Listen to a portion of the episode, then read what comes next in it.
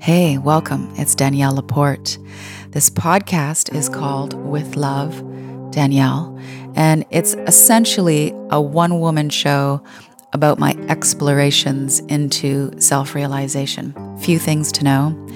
These are typically adult like conversations. Every Thursday, this particular episode, I do a Q&A style conversation and those questions are submitted by listeners. To submit your question, and by the way, anything goes, you can go to daniellelaporte.com slash with love, daniellelaporte.com slash with love. I record these podcasts just sitting here in my living room, so you are possibly going to hear the natural sounds of my neighborhood in East Vancouver. Welcome with love.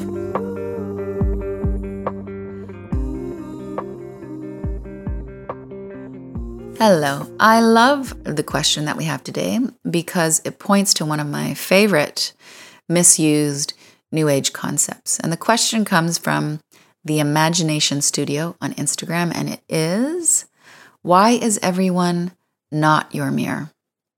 I think Imagination Studio is referring to a talk that I gave before where I say that everyone is not necessarily your reflection. Because one of the things that the self help movement loves to teach and reteach is that we attract certain people into our lives to teach us certain things. I am 100% down with that theory. Every encounter with any sentient being is an opportunity for some kind of growth, learning, giving, receiving. So I'm a yes for that. We do attract people into our lives to teach us certain things. Everybody. But there's this derivative concept that comes from that that can get really dangerous.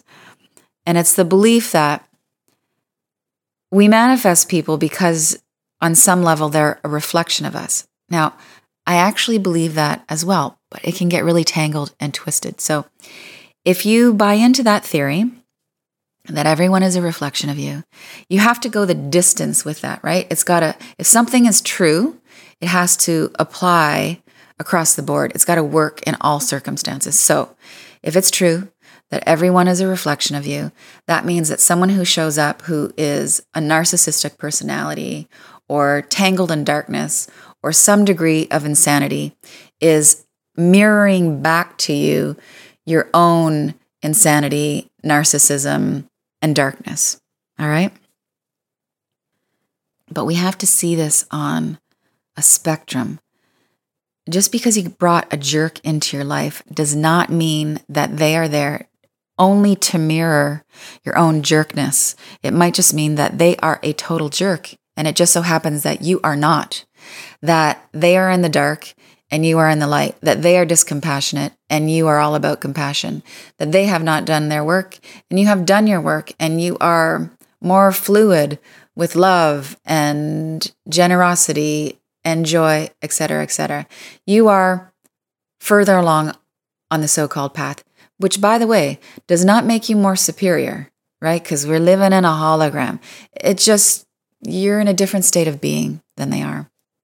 So, the function of that relationship, that encounter with, let's just say, a jerk, is not necessarily foremost to point out your inner jerkness to yourself it doesn't mean that you have to work on your inner jerkness, your hidden narcissist. I mean, maybe it does, but not necessarily. This is my whole point. The only thing, maybe in that circumstance, that you need to work on is how you're going to deal with and respond to the jerk that you have brought into your life.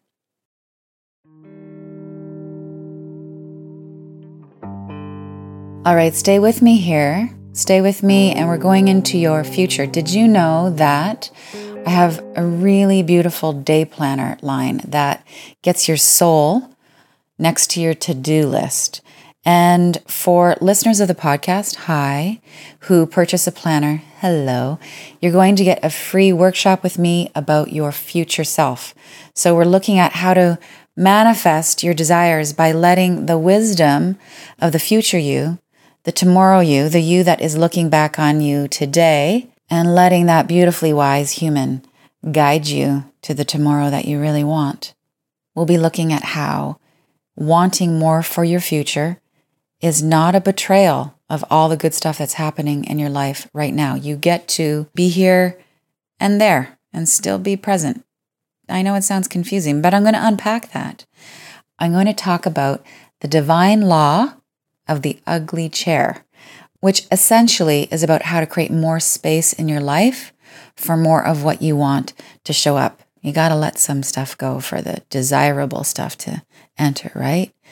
And then the finish line is a really powerful exercise, one of my personal life practices for manifesting what you want in your life from a place of being heart centered. Head to daniellelaporte.com slash shop planners. That's two words, shop planners, and use this magic coupon code future. Just all caps, the word future when you check out. Yeah, you got it?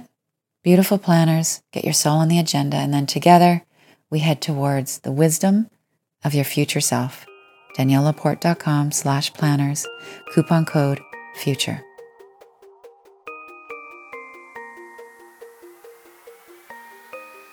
So, cosmically speaking, I do believe that we are all one and interconnected, all beings without exception.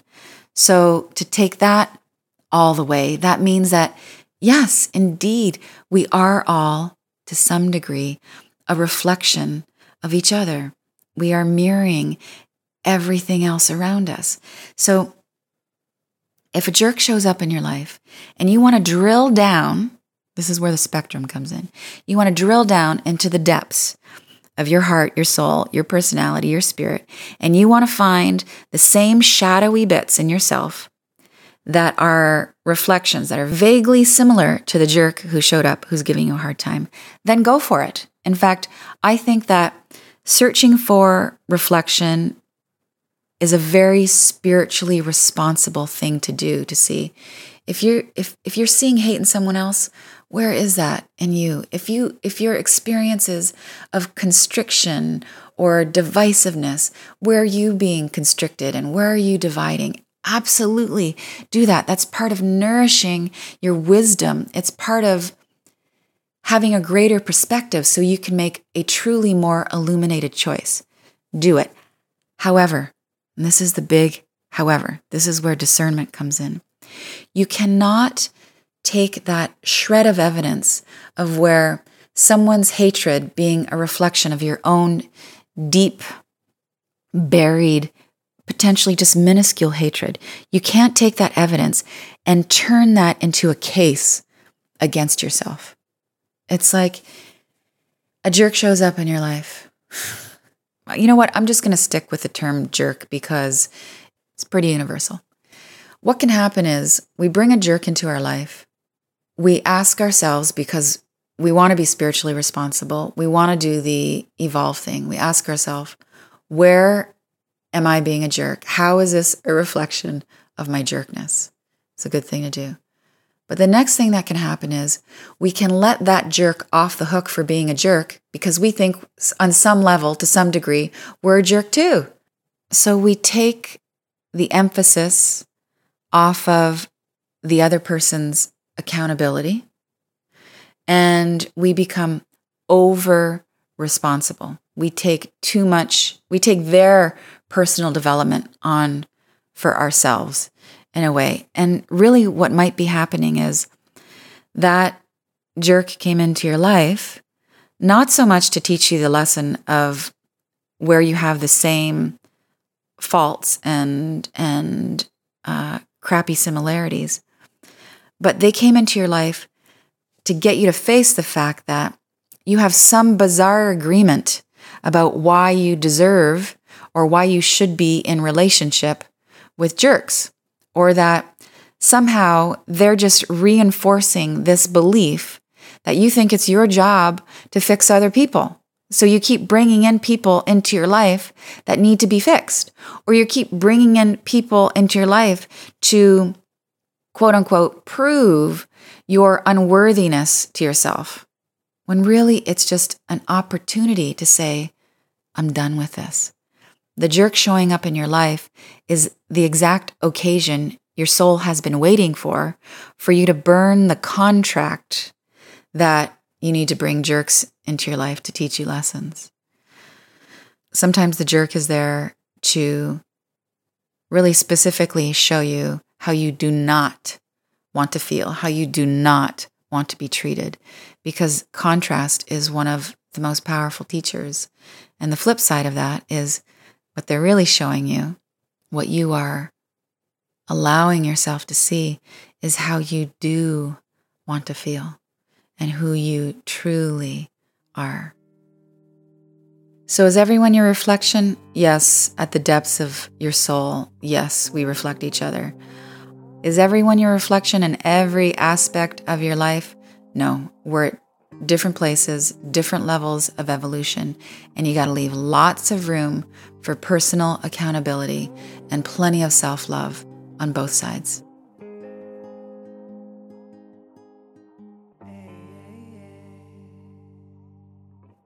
Thank you so much for listening, for feeling, for spreading the word. You can find me here in a new episode every Thursday and every Sunday. With love.